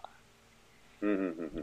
Sì, questa è un po' l'impressione, un po' l'impressione che abbiamo avuto, cioè, eh, avevamo tutti questa curiosità di vedere come Marotta e Conte avrebbero gestito. No, prof, in linea di principio fa bene Marotta, perché la prima cosa che devi fare all'Inter è spazzare via tutta quella serie di giocatori che creano problemi, non permettono di creare lo spogliatoio, eccetera. Perché quello è quello che ha sempre fatto Marotta. No, ma Dal, dalla Sampdoria, fare... eh, dalla Juve, perché il primo anno mandò fare... tutti via. Tutti. Che tu lo debba fare non ci piove. Però sì, è, sì, è sono d'accordo con te, stavo arrivando. Eh, cioè cioè, Però l'Inter non è la Juve, soprattutto eh. se fai una cosa del genere e poi non porti a casa nulla e non riesci neanche a prendere l'attaccante che ti chiede l'allenatore, eccetera, è un disastro. Se lo fai Sai, silenziosamente è, è, certamente la mossa giusta. Sai, il discorso se lo, fai, anche... se lo fai pubblicamente rischia di scoppiarti in faccia in un contesto come l'Inter, vedremo. Ma, ma ripeto, soprattutto Marotta la Juve ha avuto l'anno di grazia, eh? cioè ha avuto il primo anno in cui ha fatto esattamente questo, sì, sì, ma, ma arriva, anche la Sampdoria, ovunque ha sempre fatto questo. Sì, ma la Juve arriva a settima però. Sì, sì. Questo è il problema, capito? Eh, se, se, l'Inter quest'anno arriva settima, insomma, succede un, un disastro incredibile, capito? Quindi è questo il discorso. Eh, boh, non lo so, io francamente, pur avendo sempre una notevole sfiducia nell'ambiente Inter, io pensavo che quest'anno l'Inter facesse una squadra diciamo, di un certo livello e che grazie a Conte, che va anche detto, si è visto bene la partita contro la Juve, Conte è un grande semplificatore, eh? Nel senso è uno che comunque la sua impronta riesce a darla in 5 minuti a una squadra, probabilmente perché chiede cose molto semplici, non lo so. Te ne parlavi Davide di questo se non sbaglio, vero? Ah sì, ne ho parlato, cioè, eh, Conte è, è, un fenomeno in questo, è uno di, degli allenatori più bravi a riuscire a dare un'identità alle proprie squadre in pochissimo tempo, perché lavora molto su, sugli schemi, sui principi di gioco e si vede già la mano di Conte sull'Inter. Eh, mi ha anche sorpreso per quanto riguarda il pressing perché l'ha fatto in una posizione più alta rispetto a quanto eravamo soliti vedere. Poi eh, è il 25 di luglio, per quanto riguarda il mercato dell'Inter bisogna attendere, sapendo che molto passa da quelle cessioni che eh, si sono notevolmente complicate, anche perché hai messo i giocatori pubblicamente in vendita e quindi mm, l'asta sarà un po' a ribasso eh, se ci sarà un'asta. E, e, comunque Conte è veramente molto bravo. Ma io penso che con una squadra mm, già del, con la squadra dell'anno scorso lui sarebbe arrivato secondo. Eh, perché è, è, più bravo di Spalletti è più bravo di Ancelotti eh, con mm, il gioco che può dare se, se non va a creare dei, delle difficoltà lui eh, la squadra va mm. Sì, eh, questo è quello, è quello, che pensavamo un po' tutti, però francamente vedere questa situazione al 25 di luglio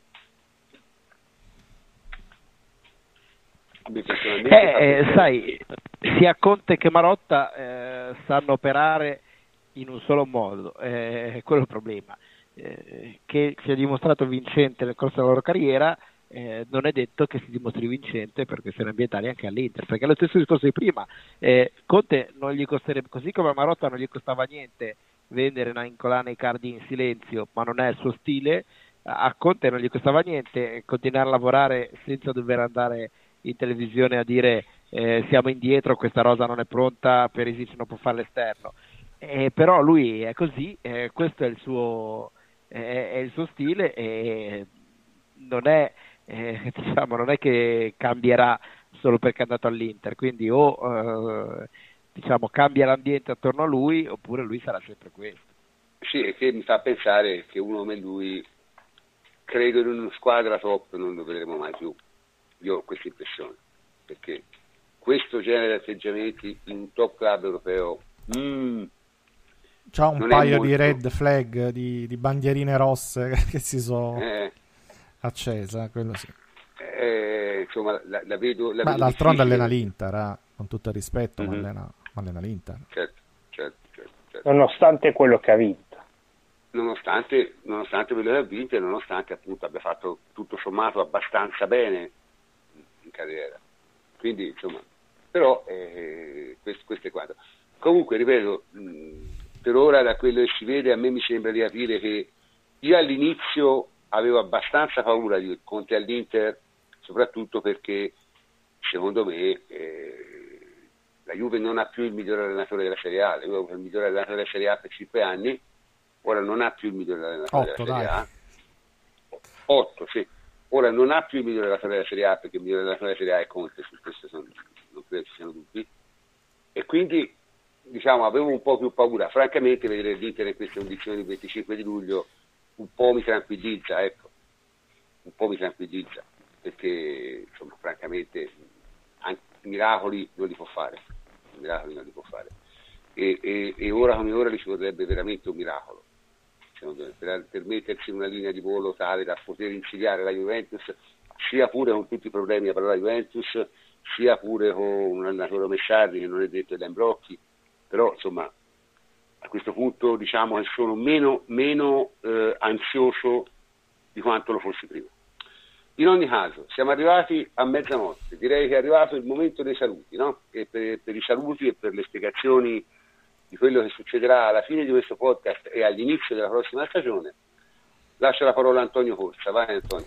Ok, grazie prof. Allora, io credo innanzitutto sia doveroso per me ringraziare te per aver condotto e curato questo podcast eh, lo staff di Eteralbus per aver creduto nel progetto anche quando crederci era diciamo un pochettino più difficile, no? quando siamo ripartiti da zero, senza un sito, senza un nome. Eh, siamo, eh, l'abbiamo fatto con entusiasmo e abbiamo completato quattro stagioni di podcast. Eh, ringrazio gli amici presenti stasera, quelli che eh, oggi non ci sono, come Henry, Andrea Lapegna, Michele Tossani, Luca Rossi, Alessandra Roversi e Emilio Triglione, che a turno vi hanno e ci hanno fatto compagnia eh, nel Francesco podcast. Federico Pagani anche. Francesco Federico Pagani, assolutamente.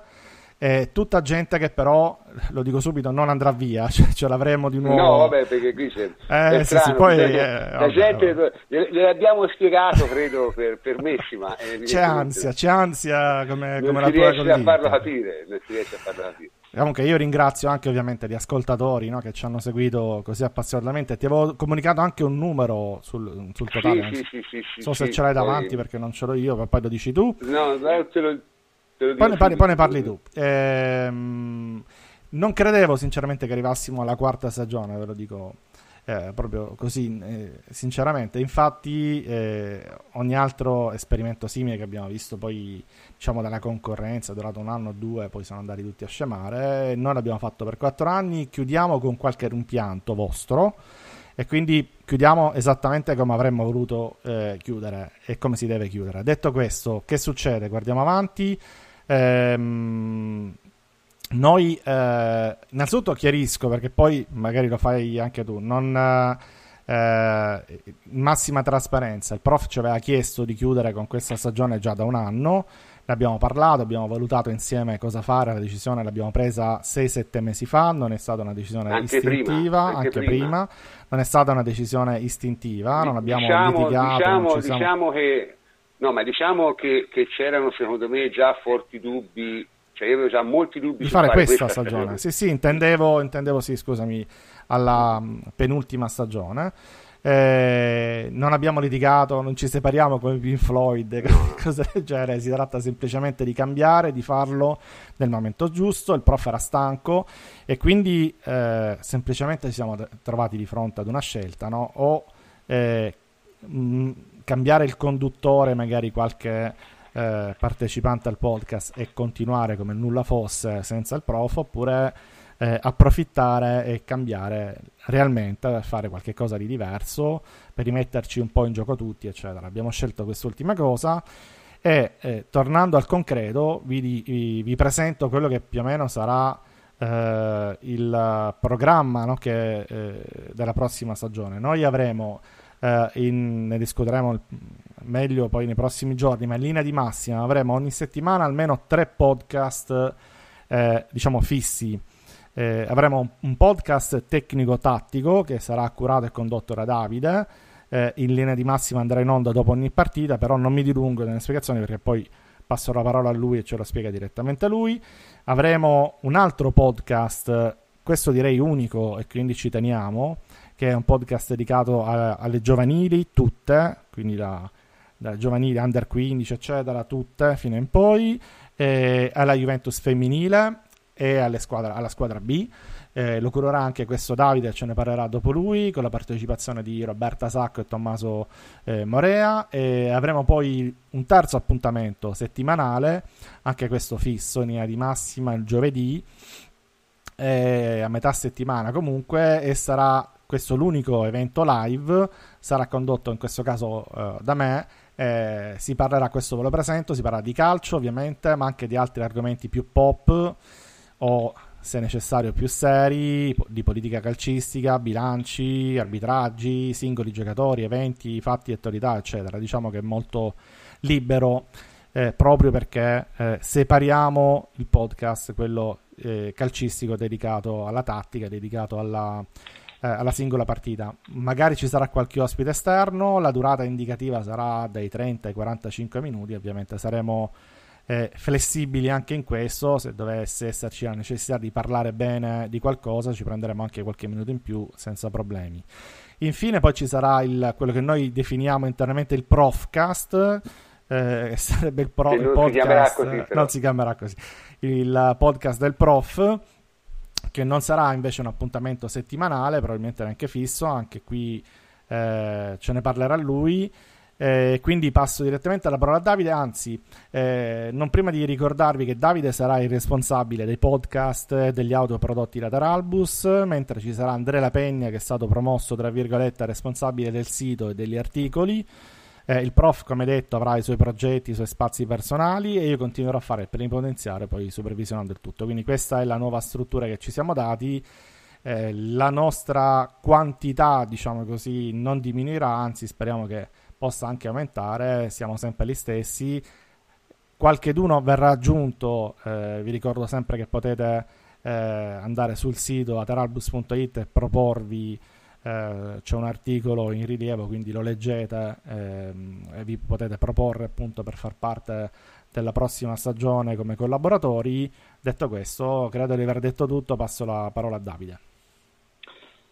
Allora, eh, innanzitutto il podcast a quattro anni è stato veramente un impegno bello perché è nato come cazzeggio tra di noi perché è stata una forma, eh, tutte le conversazioni sulle varie nostre chat le abbiamo portate con lo stesso clima più o meno eh, nel podcast che è uno strumento veramente molto bello e ci ha dato grandissime soddisfazioni Mm, e non parlo solamente per quanto riguarda gli ascolti che sono stati veramente strabilianti, eh, ma le soddisfazioni che ci siamo tolte sono state notevoli. E quindi un grazie a tutte le persone che ci hanno seguito, ma soprattutto grazie a, a, a noi che abbiamo fatto il podcast in, in queste stagioni. Per l'anno prossimo, eh, sicuramente io ho letto anche sulla nostra chat ufficiale di Telegram che nonostante gli avvisi c'è stato ancora un po' di eh, sì, confusione. Diciamo. Incomprensibile, francamente. Allora, fare il podcast è stancante perché è un impegno fisso e tutti noi abbiamo un lavoro, tutti noi abbiamo una giornata lavorativa e comunque essere in diretta per due ore ogni volta alla settimana. Negli scorsi anni abbiamo fatto, forse anche esagerando, due puntate a settimana quando c'erano i doppi impegni della Juventus. La, la fatica si è trascinata e quindi quando c'è fatica si va anche a perdere un po' di entusiasmo perché poi subentra la routine. E quindi, come ha detto Antonio, il prof stesso ci aveva anticipato e quindi eh, eravamo tutti d'accordo. E i nuovi format diciamo, ci permettono di eh, essere sempre sul pezzo. La puntata del lunedì o quella immediatamente dopo la partita sarà un focus di 30-40 minuti al massimo dedicata alla prestazione della Juventus, degli avversari, dei giocatori. È come eh, i, i primi 45 minuti, la prima ora di un podcast normale. Non cambierà, sarà quella esattamente e invece sarà molto interessante eh, il podcast riservato ai giovanili perché sicuramente ci permetteranno di entrare dentro dei mondi che un po' mi appartengono perché ho allenato per diverso tempo nel settore giovanile e dall'anno prossimo allenerò invece in quello femminile e quindi eh, sono argomenti, ripeto, che mi riguardano ma che non trovano grandissimo spazio eh, non solo sui, ma, sui, giornali chiaramente, ma anche su, sui siti, come lo siamo stati noi, non, nonostante abbiamo avuto sempre uno spazio finale di 5 minuti, quello spazio di 5-10 minuti diventa di 25 minuti. E, e, poi ci sarà una maggiore attenzione per quanto riguarda i, conten- i contributi audio che qualche volta sui nostri canali rilasciamo, cerchiamo di organizzare in maniera tale da poter dare spazio, voce e pensiero a chi generalmente non partecipa per uh, motivi personali, per impegni di lavoro o per impegni di famiglia ai, ai podcast uh, tradizionali. Bene, eh, direi che tocca a me adesso. Allora, eh, che cosa, che, quale sarà il, il, il allora, prima di tutto voi avete ringraziato me, ma io devo ringraziare voi perché chiaramente il podcast è uno sforzo condiviso e senza tutto il tempo che abbiamo passato a eh, scazzarci sulle chat e a discutere di cose, il, il, il, podcast così come è venuto e così come è stato apprezzato non sarebbe mai stato possibile. Eh, ribadisco che è una scelta estremamente precisa e, e voluta, nel senso è molto bello che ci sia gente che è dispiaciuta e a noi dispiace che ci sia gente che è dispiaciuta, ma ci sarebbe dispiaciuto molto di più se ci fosse stato qualcuno che si era rotto i coglioni, parlando proprio francese. È esattamente questo il rischio quando fai sempre le stesse cose. Ogni tanto bisogna anche cambiare. Aggiungiamo anche il fatto che io compirò 62 anni il 12 agosto e comincio a essere un po' vecchio per questo, ho una serie di impegni l'anno prossimo lavorativi notevoli e quindi non potevo più seguire il podcast di, di due ore con, con, la, diciamo, con, l'attenzione e con l'assiduità la con cui l'ho fatto per questi quattro anni. Eh, quindi diciamo, io personalmente ho scelto di ritagliarmi uno spazio in modo lievemente diverso, ovviamente continuerò a contribuire eh, via via agli eh, altri podcast in qualità di opinionista, magari non a quello tattico perché probabilmente mi interessa meno, anche meno competenze, ma il podcast di giovedì con, con Antonio Corsa sicuramente non mancherò, o meglio, non ci sarò sempre, ma ci sarò con una frequenza diciamo più normale. Eh, il podcast intendo fare io una cosa un po' diversa, perché sarà un podcast ovviamente registrato, ovviamente lievemente più curato nel formato, perché la registrazione permette questo, e sarà un podcast a due, cioè quello in cui io parlerò con un ospite che potrà essere qualcuno di Ateralbus o, spero, ci conto, qualcuno non di Ateralbus, di argomenti calcistici, ma anche di argomenti diciamo, non legati strettamente all'attualità, no, non, non, più generali. Diciamo. È, una, è, una, formula che io eh, ho sempre cercato di fare, qualche volta l'ho pure tentata, non so se vi ricorderete quelle conversazioni che ho avuto con Cepo qualche volta. Ecco, sarà una cosa di quel, di quel tipo lì, in cui cercherò di parlare di temi calcistici in modo un, un po' meno legato all'immediatezza. Eh? Questo, questa, questa è, la mia, è, la mia, impressione. Per il resto eh, ci sarà pure probabilmente, in, in occasioni particolari, massimo 3-4 volte all'anno, pure delle edizioni speciali del podcast tradizionale in, eh, in, eh, nella forma in cui l'avete conosciuto e, e qui uno suggerisce Grande Ungheria. Sì, effettivamente il podcast, il pezzo di podcast che abbiamo fatto sulla Grande Ungheria eh, qualche anno fa, e che probabilmente la cosa migliore abbiamo fatto, eh, è esattamente il tipo di cosa che vorrei fare nel mio podcast. Ovviamente mh, sarà difficile trovare sempre degli argomenti così cogenti, così eh, interessanti, però farò del mio meglio e vedremo, vedremo un po' quello che succede. Eh, per il resto devo dire che abbiamo raggiunto 940.000 ascolti, che sono una enormità per una trasmissione fatta da non professionisti eh, senza alcun tipo di supporto di niente, basata solo sul volontariato e sull'expertise che, che eh, ciascuno di noi ha portato. E per questo mi sento di ringraziare veramente tutti quelli che hanno partecipato, qualcuno di più, qualcuno quasi sempre, qualcuno meno, e hanno contribuito a rendere questa una cosa estremamente diversa, ma giustamente è l'ora di finire di fare altre cose diverse che abbiano lo stesso tipo di impatto che questo podcast ha avuto. Quindi, per l'ultima volta è arrivato il momento di salutare i miei complici di stasera, a cominciare dal plenipotenziario Antonio Corsa. Ciao Antonio. Ciao prof, un saluto a tutti. Davide Terluzzi, ciao Davide. Ciao prof, buonanotte e buona estate a tutti. Francesco Andrianopoli, ciao Francesco.